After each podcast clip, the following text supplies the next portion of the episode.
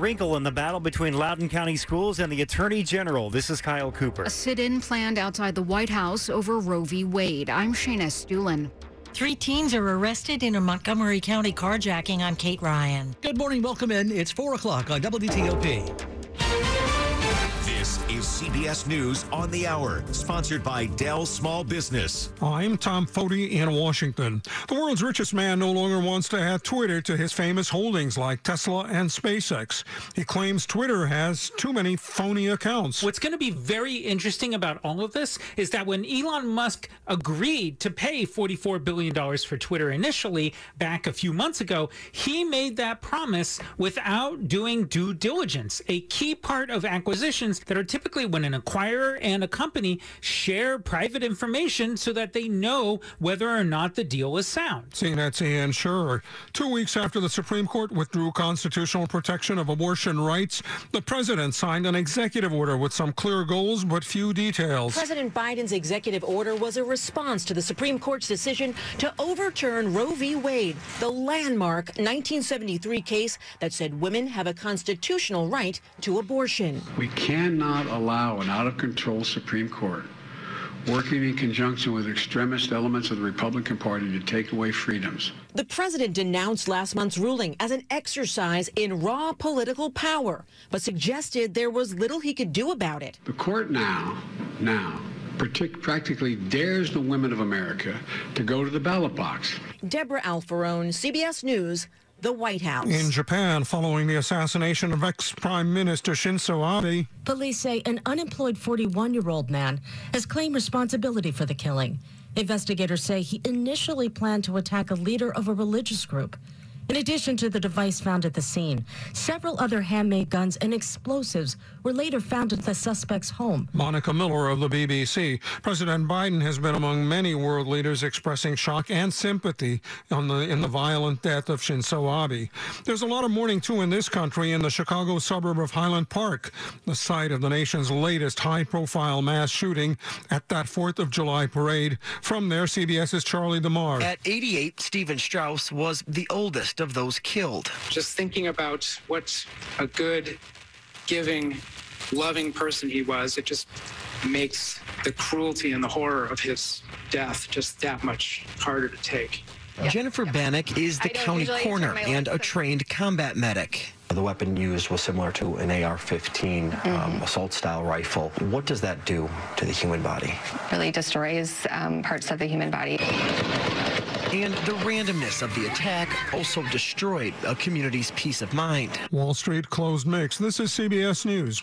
The following is a paid commercial message. This is Bishop Michael Burbidge of the Catholic Diocese of Arlington. This week marking the 4th of July is traditionally celebrated with family events, picnics, and fireworks. After a two year hiatus in which these events were either canceled or curtailed due to COVID, we realized that for too long we took for granted the celebration of Independence Day and the reason it exists.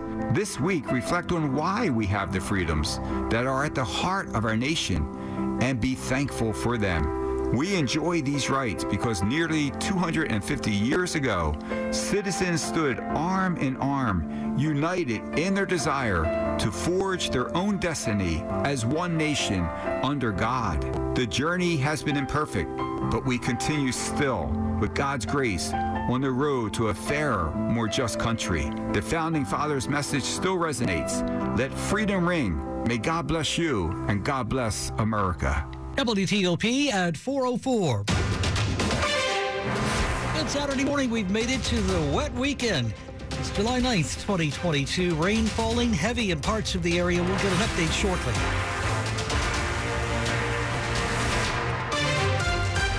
I'm Dean Lane. Welcome in. We do indeed thank you for taking us along for your weekend morning ride. Topping the local news we're looking at for you this morning. The weather is the star of the show, so to speak. We're live now with Storm Team Force Chad Merrill with the very latest this morning. It's a mess out there. It sure is. We have widespread flash flood warnings and flood warnings in and around the nation's capital, where two to three inches of rain has triggered flooding in many spots. Right now, the heaviest rain is falling just south of Washington along I 95 towards Dumfries and heading towards Fredericksburg, a batch of very heavy rain in Charles County. Again, we've seen two to three inches of rain, so this rain will only add to the flooding that's out there. It's difficult to see at nighttime, so if you approach a flooded roadway, it's best to turn around so you don't drown. The water is usually deeper than what it appears. We also have steady light to moderate rain all the way up through I 70 and northern Maryland. And this rain, the heaviest rain, will fall here this morning, but then we'll have occasional light to moderate showers continue through the afternoon. The front triggering all this activity won't move to the south until later tonight when things finally dry out, and I'll have an updated forecast here in just a couple of minutes. All right, thank you, sir. We're at 73 degrees you're waking up to right now in the nation's capital.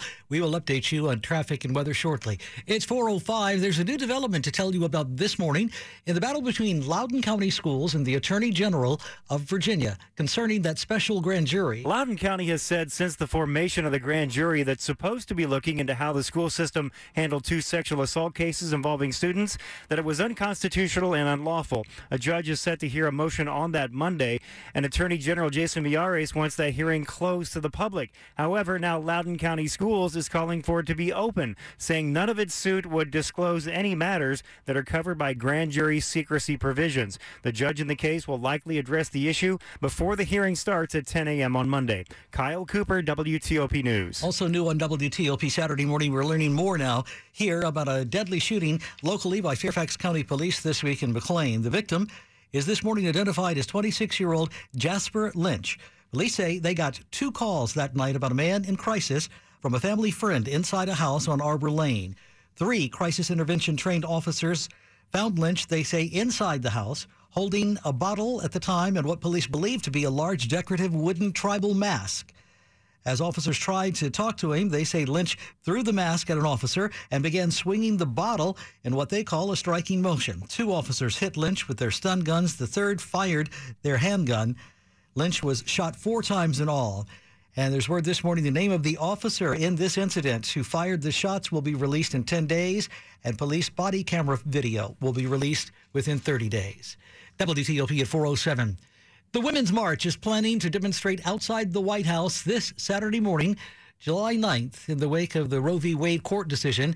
But this, we're told, will not be a typical march or large protests like the city has seen in the past. We will go in front of the White House and we will lead the crowd in a series of chants and actions. Women's March Executive Director Rachel O'Leary Carmona didn't go into what actions those may be, but she says participants have to be willing to risk arrest. She says 5,000 people have signed up. The message they're sending President Biden with the sit in to continue to take executive action to protect abortion rights and to use the bully pulpit to move the party to do the same thing. The organization is promising a summer of rage over the